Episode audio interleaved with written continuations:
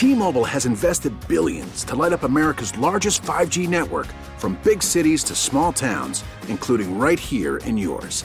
And great coverage is just the beginning. Right now, families and small businesses can save up to 20% versus AT&T and Verizon when they switch. Visit your local T-Mobile store today.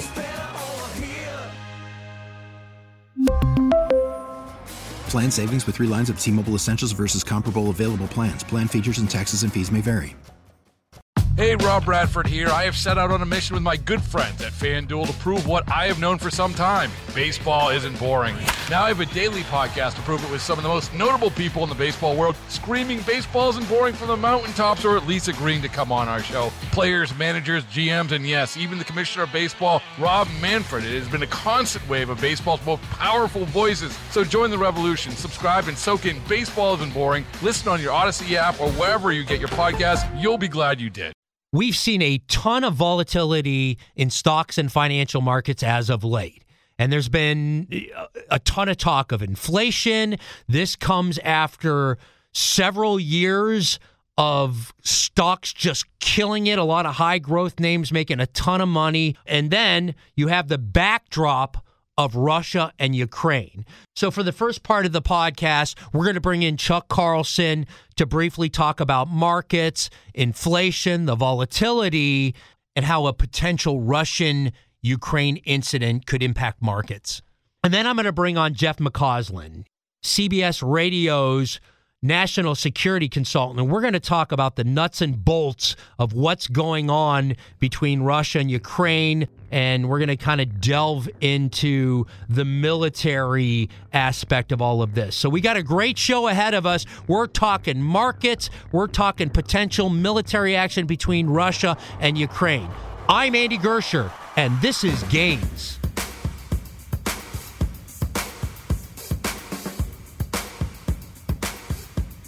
All right. First of all, let's bring on Chuck Carlson, CEO of Horizon Investment Services, publisher of the Dow Theory Forecast newsletter in Hammond.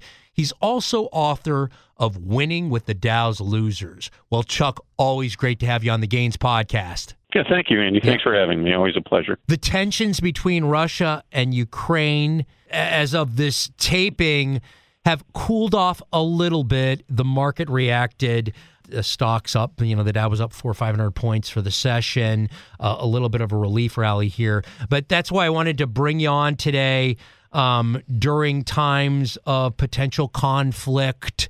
Uh, we definitely see markets get a little edgy, and I wanted to just get your take on things. I mean, where are you seeing things right now?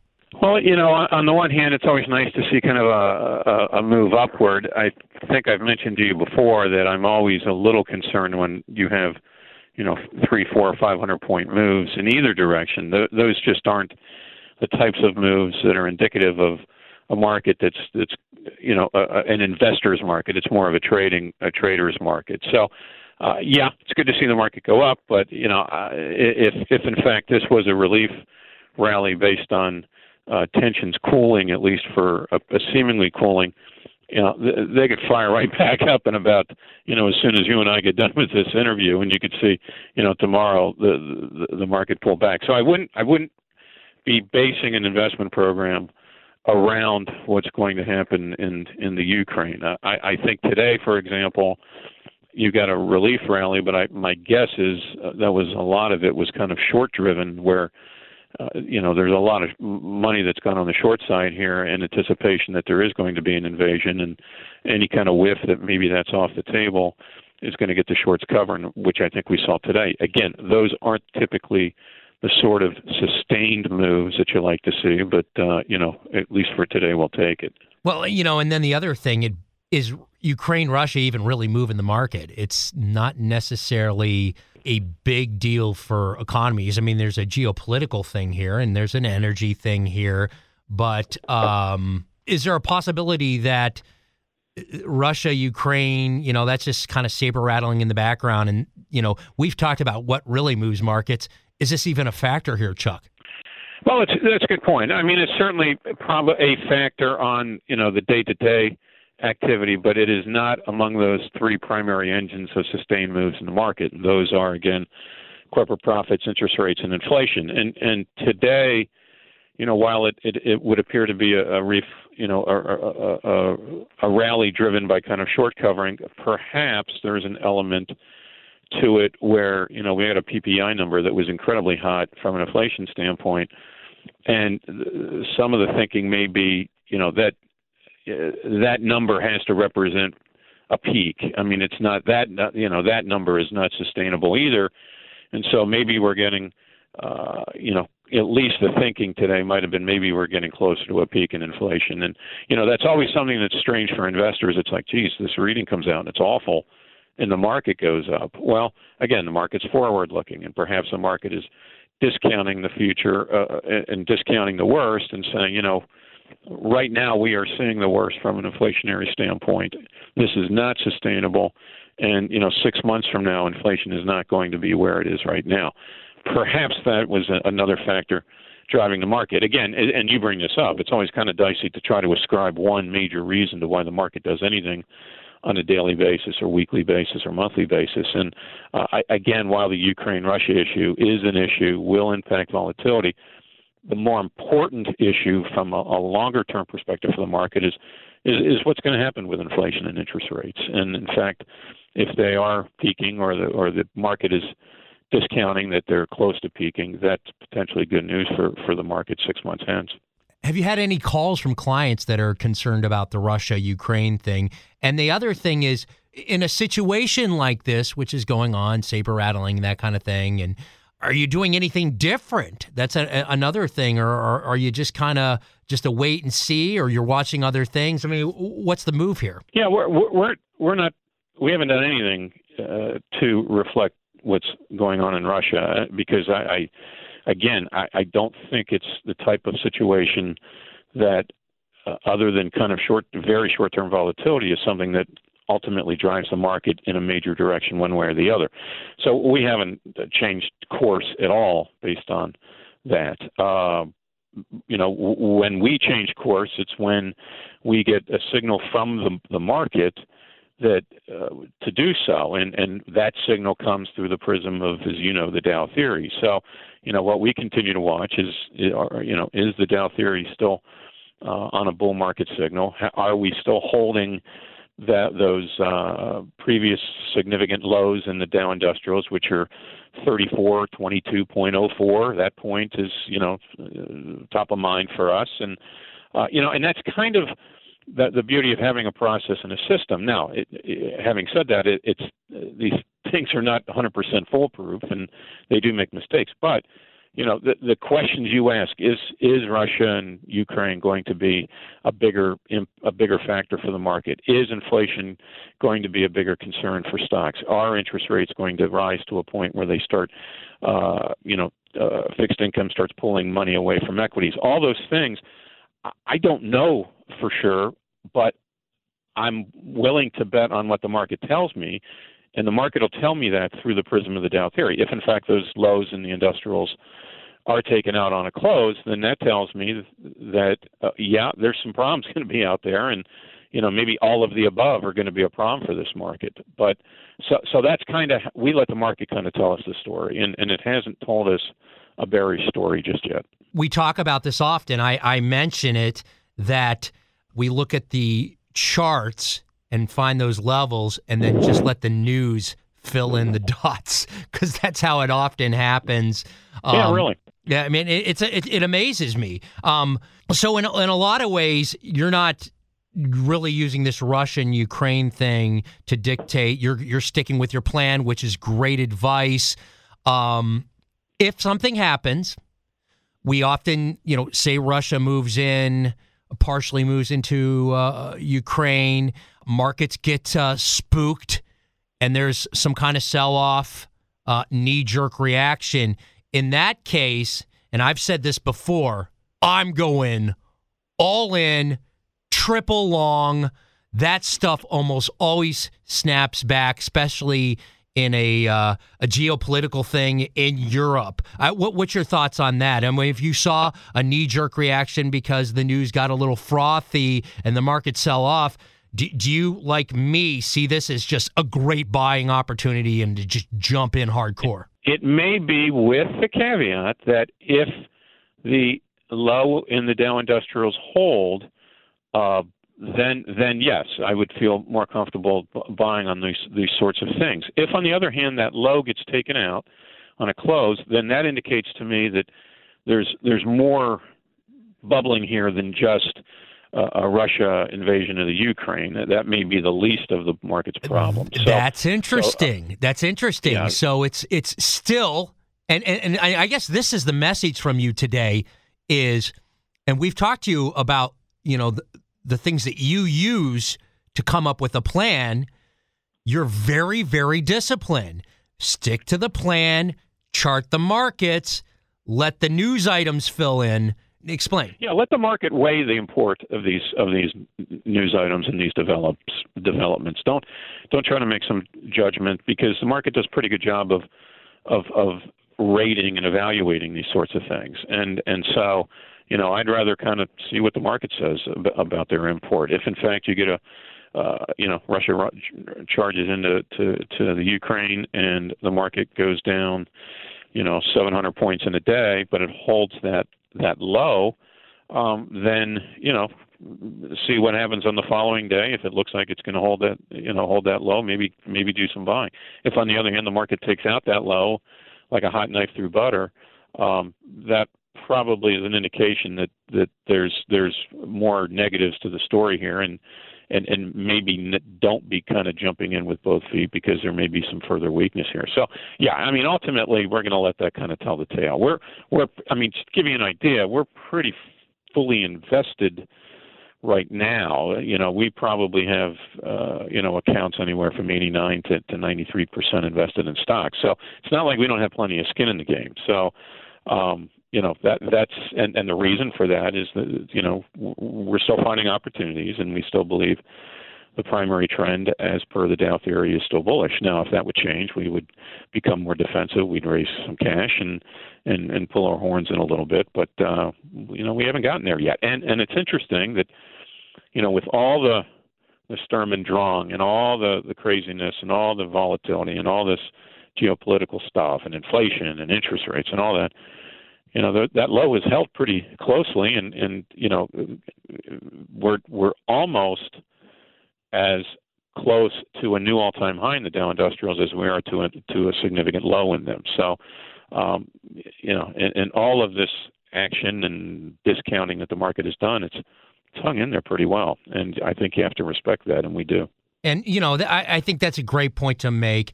You know, avoid the headlines, getting caught up in the emotion follow the Dow theory. And as you mentioned too, yes, those that lower level had been breached several times during the trading session, but then it never closed below those. So real quick as we're wrapping up today's uh, Gains podcast, we're gonna you know get into the nuts and bolts of a potential uh, invasion of Russia into Ukraine with military expert uh, Jeff McCausland um, here in a second. But as we're wrapping up the stock market portion of today's gains episode, hit on those key levels that we're watching. So get a piece of paper right now. We'll give them a second and a pen. All right. Now Chuck's going to give you these levels on the top side and the bottom side that we're watching, and we're we're not looking at headlines.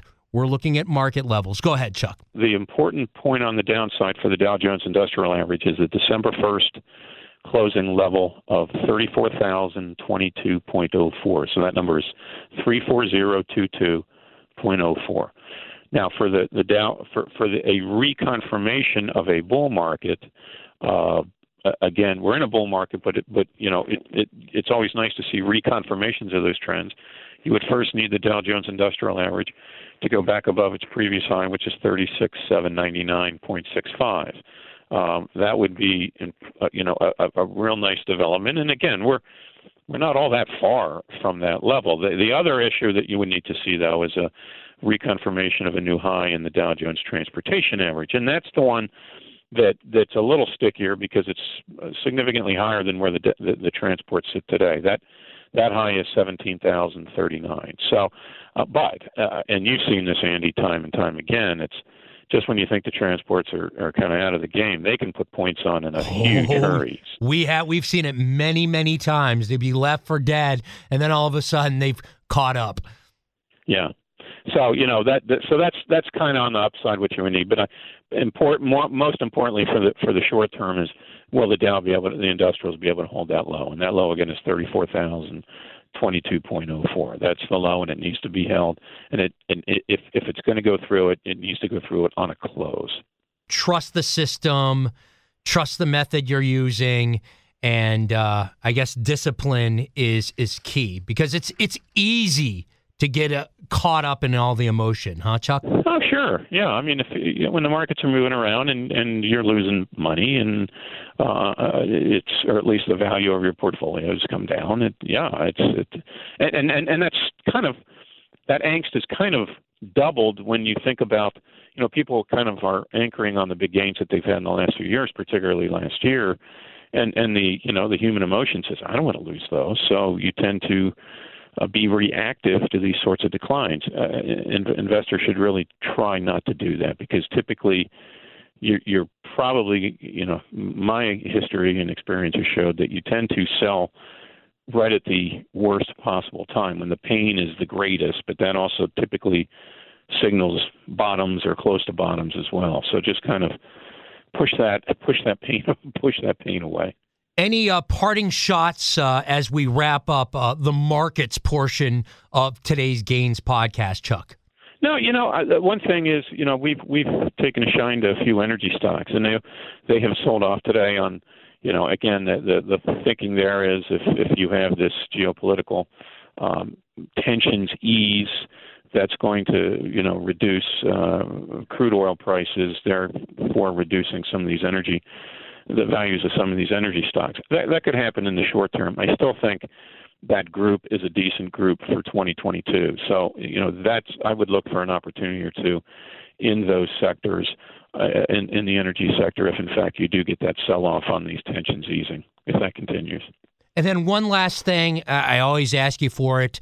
Um, you know, Chuck is CEO of Horizon Investment Services, publisher of the Dow Theory Forecast newsletter but he has something the Gains listener would be interested. Uh, talk about that that growth uh, report that you uh, yeah. often plug. We publish a we publish a newsletter that focuses on s- smaller companies. It's called Upside, and you know for for your Gains listeners that that want you know a bit more action and but but in quality and I you know not we don't do anything in meme stocks. I mean these are quality low price or uh, low uh, uh, low cap, small cap, and mid cap stocks.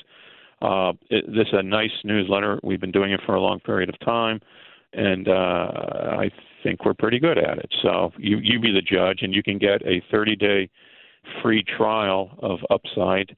Uh, just go to the website upsidestocks.com and you can sign up for the free trial there. That's upsidestocks.com. Always appreciate it, Chuck. We'll uh, have you on the Gains podcast again real soon. Thank you, Andy. So that's going to wrap up the markets portion of the Gains podcast. We're going to delve into the military aspect of this in just a second after our break. Hey, real quick, hey, be sure to subscribe, follow, leave us a five star review on Apple Podcasts if that's an option for you. And as always, subscribe and turn on those notifications so you know when a new episode drops. We are back Thursday afternoon. We're going to look at the military aspects of Russia and Ukraine when we get right back from the break.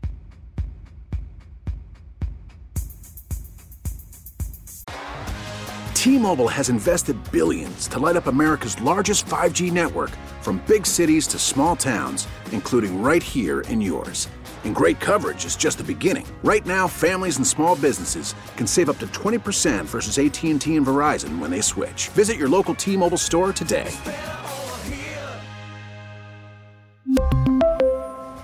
Plan savings with three lines of T Mobile Essentials versus comparable available plans. Plan features and taxes and fees may vary. Baseball is in full swing. NBA playoffs are heating up, and your NFL team is gearing up for training camp. Listen to the latest on the teams you love here on the Audacy app. The biggest sports radio stations in the country, providing unrivaled local coverage of their teams, all in one place. Exclusive interviews with players, coaches, and team executives, streaming live and always available on demand. Stay in the know with your favorite teams right here on the Audacy app.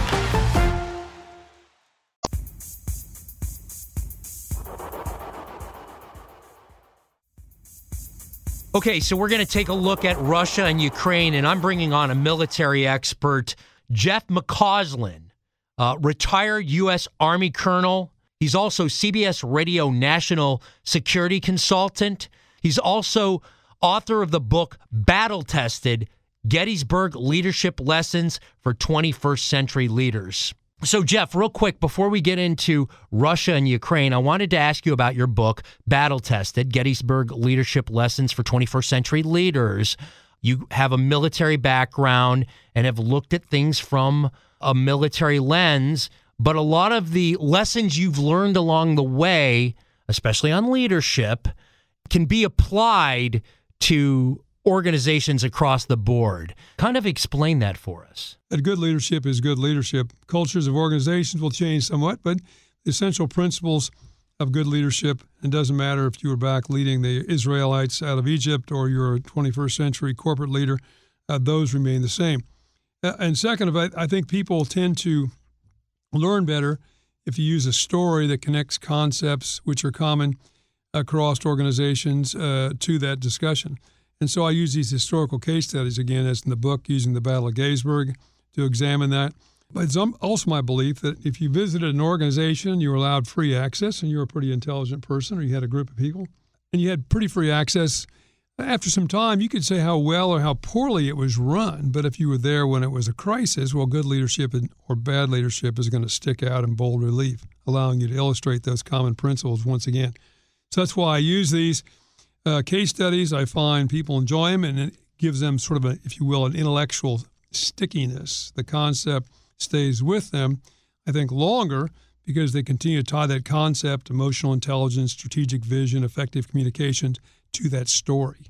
Give us a specific example when you've tied a particular battle or military event to a leadership skill. Explain that. Sure. Well, yeah. let's use the the attack on Pearl Harbor because most people are pretty familiar with that. if you'd had a breakfast, I have often said, the morning of December 7th, 1941, in Washington, D.C., Washington's about six hours' time uh, earlier in the day than in Hawaii, and you were the chief of naval operations and you had every admiral in the Navy at that breakfast. And if you said that assembled group of people, what is our brand? When you think about the Navy, what what comes to mind? What picture kind of pops to your head, which all organizations need to think about periodically? I'm confident every person there would have said the battleship, the battleship. That's that's the picture in my mind, the battleship. And if you went on to Honolulu at, at seven o'clock in the morning, the attack would begin at eight. At seven o'clock in the morning, that was probably true for the vast number of sailors in, in that particular area. By 10 o'clock in the morning, that was no longer true because what we had shown was that piece of technology now has been overcome by advances in technology. And that's what all of us struggle with is trying to integrate technology into making organizations effective, but also being on the outlook where new technologies might be need to be integrated for overall organizational effectiveness. And then finally, use Pearl Harbor for a second, the power of assumptions. You know, you know it's fascinating, Andy. If you look at the 9 11 Commission report and the executive summary, one of the things they talk about for the 9 11 report was this was a failure of imagination for 9 11. We could not imagine a handful of guys would learn how to fly a plane, hijack several, and try to crash them into the Capitol. Well, the same is true once again back in Pearl Harbor. No one could imagine the Japanese would do that. No, they, they weren't sitting on their hands. They were preparing for war, but we were going to go to war. The war wasn't coming to Hawaii. So again, all organizations have to do what? We all live off of implicit and explicit assumptions. As a leader, every once in a while, you got to step back and say, are those assumptions for my organization still valid? You know, that Pearl Harbor example you mentioned the morning before the attack, that branding would have been the battleship. Exactly. Um, after that attack, what was the branding? Well, the brand was the aircraft carrier. Right. And what's f- fascinating as well in that regard, to carry this one step farther, it shows what I think during a crisis, the power of being a learning organization. Because attack on Pearl Harbor occurs on the 7th December 1941. By about the 12th of April 1942, what happens? Well, the United States launches bombers off of an aircraft carrier and we bomb Tokyo. Now we'd never done that before. Is that when they went and then ditched the, the aircraft Yes. in, uh, in Yep. China? Yep, that yeah, was the China the, Sea. the, okay. the Doolittle raid. yeah, Doolittle raid. The Doolittle okay. raid. But we'd never done that before. So between December 7th, 1941 and early April 1942, we figured out how to do that. We had never launched bombers from aircraft carriers. So they went through all kinds of training, hand selected crews, stripped the aircraft of a lot of the weight, practiced using yellow lines to mimic the, the size uh, on a landing strip of an aircraft carrier. And we pulled that off. This is called resilience and being a learning organization. And then if you move ahead to June of 1942, now less than six months since the attack, what happens? Well, the Battle of Midway occurs, which is the most pivotal battle in the entirety of the war in the Pacific, at least. And in that particular battle, the battleships and cruisers that were part of both the Japanese and American fleet never got within gunfire range of each other. It is aircraft carrier against aircraft carrier. And in that regard, we sink four Japanese aircraft carriers, they sink one of ours. So it's clear that the paradigm has shifted and the brand is now quite different. Fast forward to today, we're talking Russia and Ukraine. Right. I'll tell you, um, full disclosure, we talked about a month ago, a month to six weeks ago. we did. Jeff, no, no surprise here. Full credit to you. I, when we when we talked, literally well over a month ago, we talked about this particular day, and we discussed a you know where basically where we are right now. And let's let's start there. What's the latest that you're hearing as Russia's right at the border with Ukraine? Well, this precise moment, I guess there's good news and there's bad news. The bad news is the Russian military forces continue to grow along the borders of Ukraine. Uh, estimate now the total forces the Russians may have arrayed ground, air, sea, 140,000 or more. Vast majority of those along the eastern border of the Ukraine. But in the last couple days, a major joint exercise has begun in Belarus, which is Russian and Belarusian troops, about 30,000 Russians, doing exercises scheduled to go until the 20th of February. And many people believe this not only offers Putin the opportunity to invade Ukraine from the north, but likely Belarusian troops would contribute to that particular invasion. Meanwhile, along the southern part of the Ukraine, the Black Sea, we've seen a dramatic expansion in Russian naval presence. There are, there are up to 13 amphibious landing ships uh, either in the Black Sea right now or due to arrive shortly. So they could, in fact, do an amphibious assault on the southern coast of the Ukraine, adjacent to Crimea, and attack from the south. Well, that's all going on. The Russians have now announced a major naval exercise in the Black Sea to include live fire drills, which has basically shut off the ports of the Ukraine's, at least temporarily, and in essence blockaded uh, the Ukraine. So they're now encircled on three sides. That's the bad news. Good news is there is still some suggestion of diplomacy perhaps has a path. And tomorrow we know Olaf Scholz, the Chancellor of Germany, who today is in Kiev, will go on to Moscow for direct meetings with uh, Mr. Putin. We know over the weekend Mr. Biden spoke to Mr. Putin for an hour.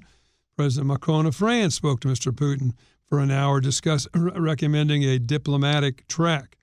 Uh, whether that has any traction or not uh, we, remains to be seen. Finally, there was a televised uh, interchange between Putin uh, and his foreign minister, Mr. Lavrov, in which Putin said publicly in the last 24 hours, uh, "Is there any chance for a diplomatic, you know, path here?" Or you know, and Lavrov supposedly said to him in that particular interview, "Yes, I think there is, and we should pursue that." But we can't do this in an endless way. The one thing the Russians have said: this cannot be a you know a long, continuous diplomatic exchange.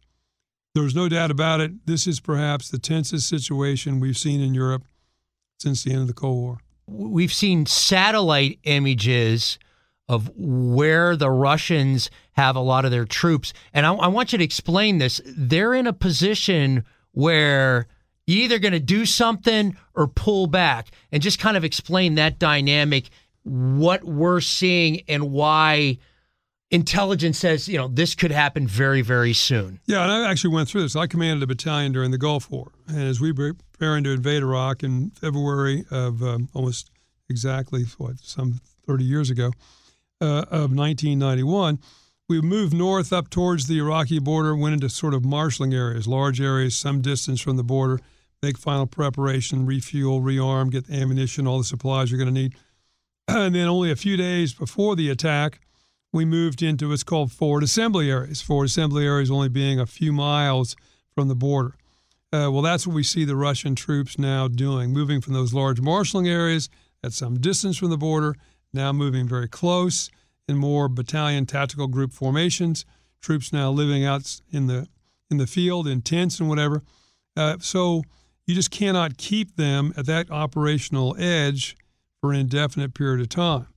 Now, there was a famous foreign minister of France back during the end of the Napoleonic era who once said, The one thing you can't do with bayonets is you can't sit on them. So once you get to that position, it's go or no go, and a decision can't be made, but we can't stay in this position indefinitely. It's clearly they're going to either move forward, and that's why they think this might be potentially imminent because they're in a position where they're either going to move, or I guess the alternative, they can't stay there, is then to back off. If Russia does move into Ukraine, they're bringing a lot of firepower, as you mentioned, an enormous number of uh, troops. They've choked off the country on three sides. What would that situation look like if, if Russia did go ahead and make that move into Ukraine? Well, to begin with, the Russians um, like surprise. In this case, they've given away strategic surprise because of the mounting of the force. They'll still want tactical surprise. When's the exact moment the attack is going to occur? Second of they, they want to go in hard, they want to go in fast. These are all principles of Russian military doctrine. They were principles of Soviet military doctrine. What does that translate into? an attack like this will begin, I would imagine, with a massive artillery, missile, close air support bombardment, which will try to crush the Ukrainian troops or at least demoralize them before the advance begins. And then a rapid attack using heavy armored forces, tanks, armored personnel carriers try to move as quickly as they possibly can to envelop and destroy Ukrainian forces. Probably try to be in Kiev, the capital, which is about midway across the country, east west, uh, in, in a couple of days to get this over with fast. That being said, there are several different routes that they could take. I've seen up to nine. But in essence, I'd say it's sort of three ways they could go about this. One is try to take the entirety of the country. I actually don't think they will do that simply because I don't think they have enough troops to occupy the Ukraine. They may have enough troops to defeat the Ukrainian army, but occupying the whole country, well, goodness, it's the size of Texas and there's 40 million people. You'll need a lot more troops to do that they could move halfway into Ukraine as far as the Dnieper River, which runs north south, take Kiev, put in a, uh, some kind of a puppet government that does whatever they tell them to do, and call it at that. or they could move in in a much more uh, limited incursion, if, invasion, if you will, scoop up these two provinces that have been under rebellion, supported by them since 2014 in the Donbass region, perhaps seize some of the territory along the Sea of Azov to connect Russia proper with Crimea and perhaps move north out of Crimea somewhat to secure water supplies because one problem Crimea has is only 10%, it has only 10% of the fresh water it needs. So Crimea right now is dependent on Ukrainian fresh water, and the Russians might want to eliminate that problem. If Russia goes for Kiev, it's fast and straight there. Uh, do you think it's more apt that they, they take some of these territories that you know the population on the ground often a, a, larger number are leaning towards you know wanting to be part of Russia. Those seem to be really easy areas to uh, you know take over. That you may even have locals waving to tanks as as they pass by. Uh, which route do you think is most likely? Uh, you know, and, and and and I guess the big question is why does Russia want Ukraine anyway? I mean, there's going to be a lot of expense involved there. Uh, there's just a lot to this. Uh, if you could explain. Well, of course, he's going to have to. He has the military means and political ends. Okay, and the political end here is to make sure that at the end there is a government in Kiev that is subservient to Moscow.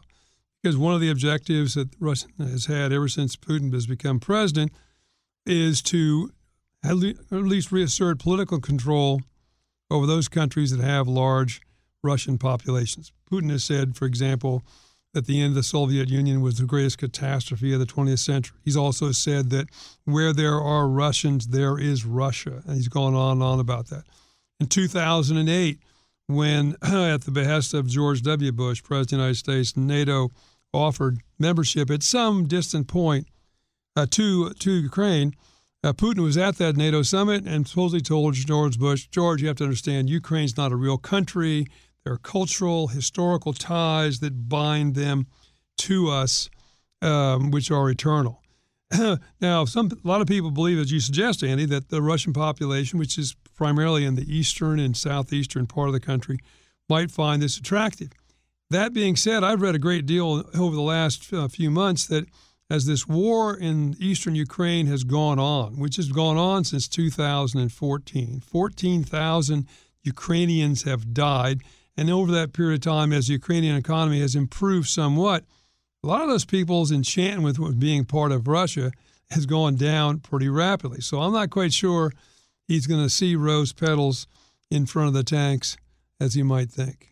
That brings us to do you just take those areas or do you go all the way to Kiev? Uh, what's what's the strategic move here? The strategic move here is whatever I do, I've got to make sure when this is over that my political objective is is is uh, is attained, and that political objective is I got to get rid of this guy Zelensky and his government in Ukraine. I got to bring in a government that is willing to be uh, subservient to Moscow, a government that would reject any notion of joining NATO. I've got to do that. I can do that directly by going all the way to Kiev and taking down the government. I can do that indirectly, perhaps, by defeating and crushing the Ukrainian military forces combining that with disinformation, uh, coups, cyber attacks, try to bring that government down, and then from the ashes, put people in place that are more subservient to me. But at the end of the day, my political goal is to get rid of this government in Kiev, to bring in a government that does what I tell them to do. Looking on our side of the ledger, obviously the U.S. is going to be forced to do some things here. They've moved some troops into Poland, other places. Explain what the U.S. is doing right now. And then in a second, we'll talk about the big X factor, which I, you know, I think is Germany in this. But let's talk about the U.S. first of all. What could they potentially do uh, if things continue to get sticky here? The Biden administration has announced most publicly uh, that 3,000 U.S. forces would go to Europe, and they have largely been dispatched. They have now um, announced that an additional 3,000 are on the way from the 82nd Airborne Division. 1,000 of those troops are part of the 2nd Armored Cavalry Regiment Stryker Group, which is based in Germany, and they've gone by rail and road transit to Romania. Uh, the 82nd has arrived in uh, in Poland with 1,700 paratroopers, and 3,000 more will arrive over the next week or so. We've also seen the positioning of more U.S. aircraft in the region, particularly in the Baltic republics and other places.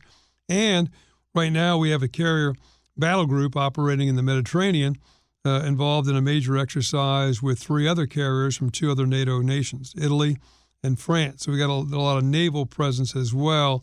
Um, so if in fact we see an invasion by Putin, what we'll see happen, I think, is a dramatic increase in U.S. presence. 8,500 troops here in the United States are still on alert. Uh, they might be moved very quickly to Europe.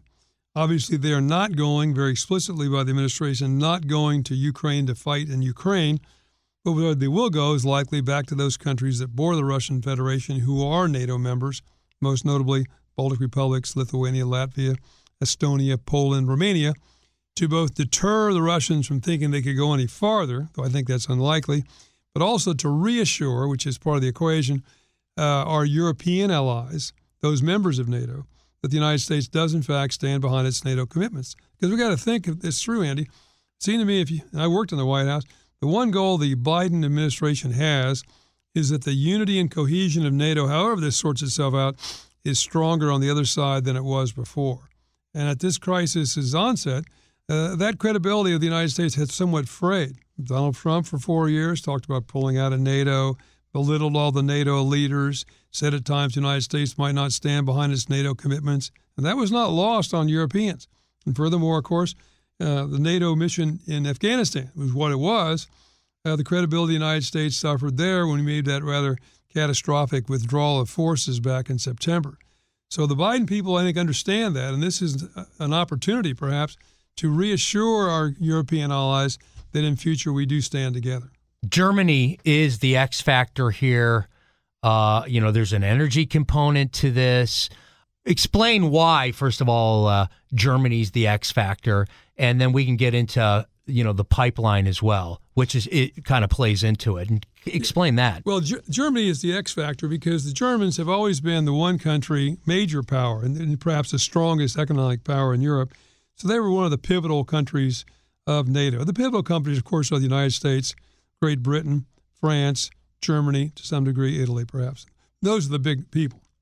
And they'd always been a principal player, but also had been the one that had been seemingly most interested, for historic reasons, for good relations between the, the, the, Western Europe and Russia, as well as good relations with the United States. Don't forget, of course, it was the Germans, guys like Willy Brandt back during the Cold War, who came up with concepts called Ostpolitik. We can have relations with the East, who pushed ideas of detente, who were very interested in a two track approach to uh, the INF deployment of missiles in Europe uh, for negotiations and arms control. So the Germans have always tried to be that sort of bridge. and then, furthermore, if you're Putin, you look out across the landscape of Europe, you might say to myself, well, goodness me, there's a fairly weak looking group of European leaders out there. We've got Mr. Johnson in, in Great Britain, who is under terrible pressure right now, may have to resign over parties of all things during the corona pandemic. We've got President Macron, who's been in power quite some time, but he has to go for reelection in April, so he's right in the middle of an election campaign.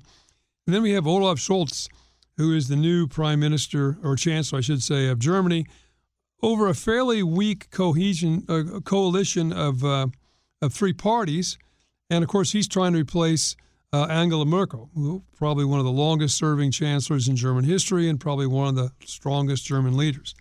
So Putin, I think, may factor all that together in saying, you know, the Germans are key here.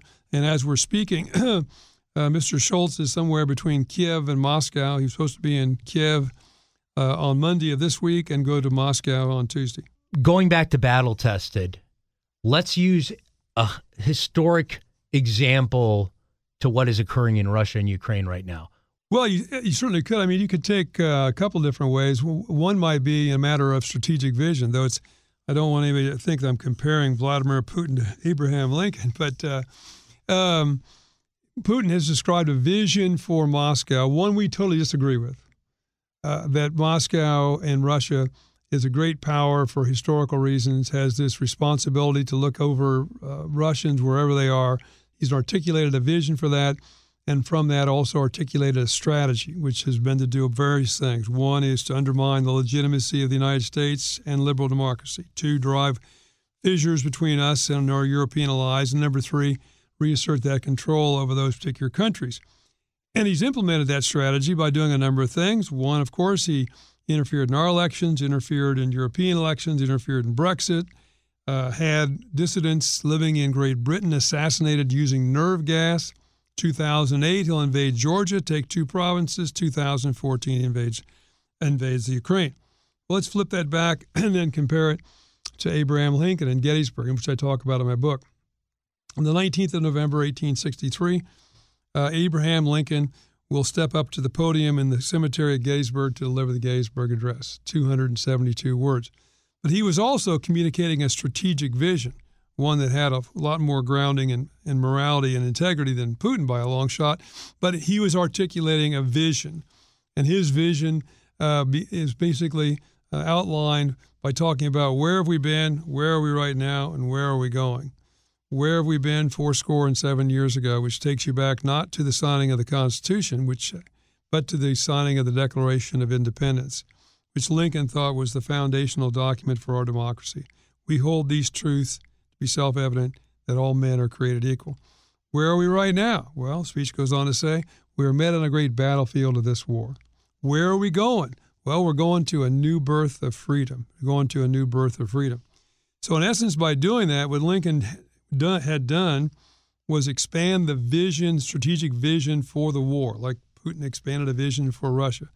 Up until that point, the vision for the war, the purpose for the war, if you were in the North, was to preserve the Union. That's what this was all about, preserving the Union.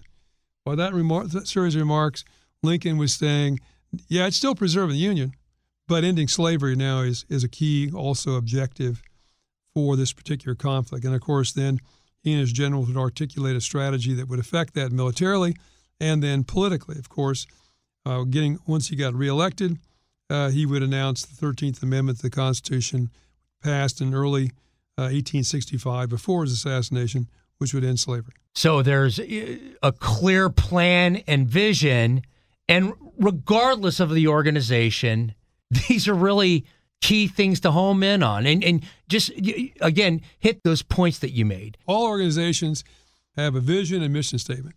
What i find surprising to me is very few of them talk about it. And if you're in charge of the organization these are the guiding direction for where you want this organization to move.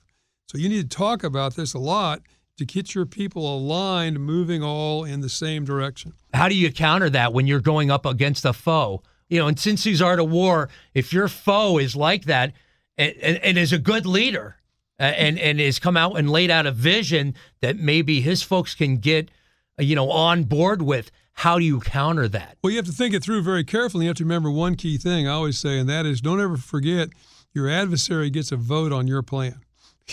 okay. Uh, I like that. You, that's true. you do X, they can do Y. I don't care if that's a business competition or a military competition or a sports competition. We saw that last night in the Super Bowl, did we not? Right. We're going to shut down the Los Angeles Rams uh, in terms of them being a running game, which they had known for throughout the season. Great, you're going to do that, and we're going to change our strategy in terms of our passing game. So we got to vote on your plan. So it's adjustment. It's uh, that's adjustment. that's the key thing yeah. is adjustments. We see that in sports. We see it across the board. All right. Well, you know, as as we're wrapping up here, any kind of final shots, uh, parting shots here and uh, maybe even uh, when this might go down. When are you? When are you seeing? I mean, this yeah. is looking very likely. We talked about uh, before we even came in the studio, uh, and as I even mentioned in the onset, uh, you've uh, we've talked about this for a month now, and you see this potentially going down very, very soon. So as we wrap up. what what are we looking at here over the next couple weeks or days, weeks, and so forth? Well, to harken back to that discussion of battle tested for a second, I always like to say leaders have to adapt, innovate, and overcome. And they've got to create a climate in which they encourage people in their organization to innovate and think different and to learn and overcome changing the changing environment, like we've been doing for the last two years with the pandemic. When this is going to occur, well, obviously, I hope and pray it does not, though I think that the probabilities are pretty doggone high that it will occur I think the window is probably between sort of Wednesday of this week, frankly, and about the 21st or 22nd. Why that particular window? Because we've seen more and more of the troops now in these forward assembly areas. They can't stay there indefinitely, particularly in the winter months there in the Ukraine. The 21st on the outside. Why is that on the outside? Well, the Olympics end on the 20th. This, uh, this joint exercise between Belarus and uh, Russia scheduled to end on the 20th. When that ends, the Russians have said, well, our troops will go home. Well, do they go home or do they head south or do they start building up assembly areas in Belarus? So that's why I think this is the most dangerous period of time. And you mentioned, again, we are seeing assembly areas currently, and you either got to move or, or uh, back off. So that's that's a very telling thing. Well, we'll continue to have you on WBBM. Thanks for kind of holding our hands uh, you know, each week when we talk to you about uh, this developing story. Um, but uh, you know, hopefully uh, things can work themselves out in a diplomatic way. But uh, uh, you're seeing a lot of evidence that kind of indicates this this could happen in very soon. I'm afraid so, Andy, yeah. but we'll hope and pray that that does not occur and that, that saner minds will triumph. Thanks for joining us. I know you got to go. Hey, great to have you in the station and spending a, and it was good to have you spend a little time with us to explain this on the Gains podcast. And again, many thanks to Jeff McCausland, retired U.S. Army Colonel, CBS Radio National Security Consultant. You got to check out his book, Battle Tested Gettysburg Leadership Lessons for 21st Century Leaders. Uh, check that out as well. That's going to wrap up the Gains podcast. As always, be sure to subscribe, follow, leave us a five star review on Apple Podcasts. And then, as always, subscribe and turn on those notifications so you know when a new episode drops. We are back on Thursday a lot going on. We're going to continue the discussion then. Look forward to it. I will see you Thursday afternoon. a News Radio WBBM podcast powered by Audacy. We really need new phones. T-Mobile will cover the cost of four amazing new iPhone 15s, and each line is only $25 a month. New iPhone 15s? Only at T-Mobile get four iPhone 15s on us and four lines for 25 bucks per line per month with eligible trade-in when you switch.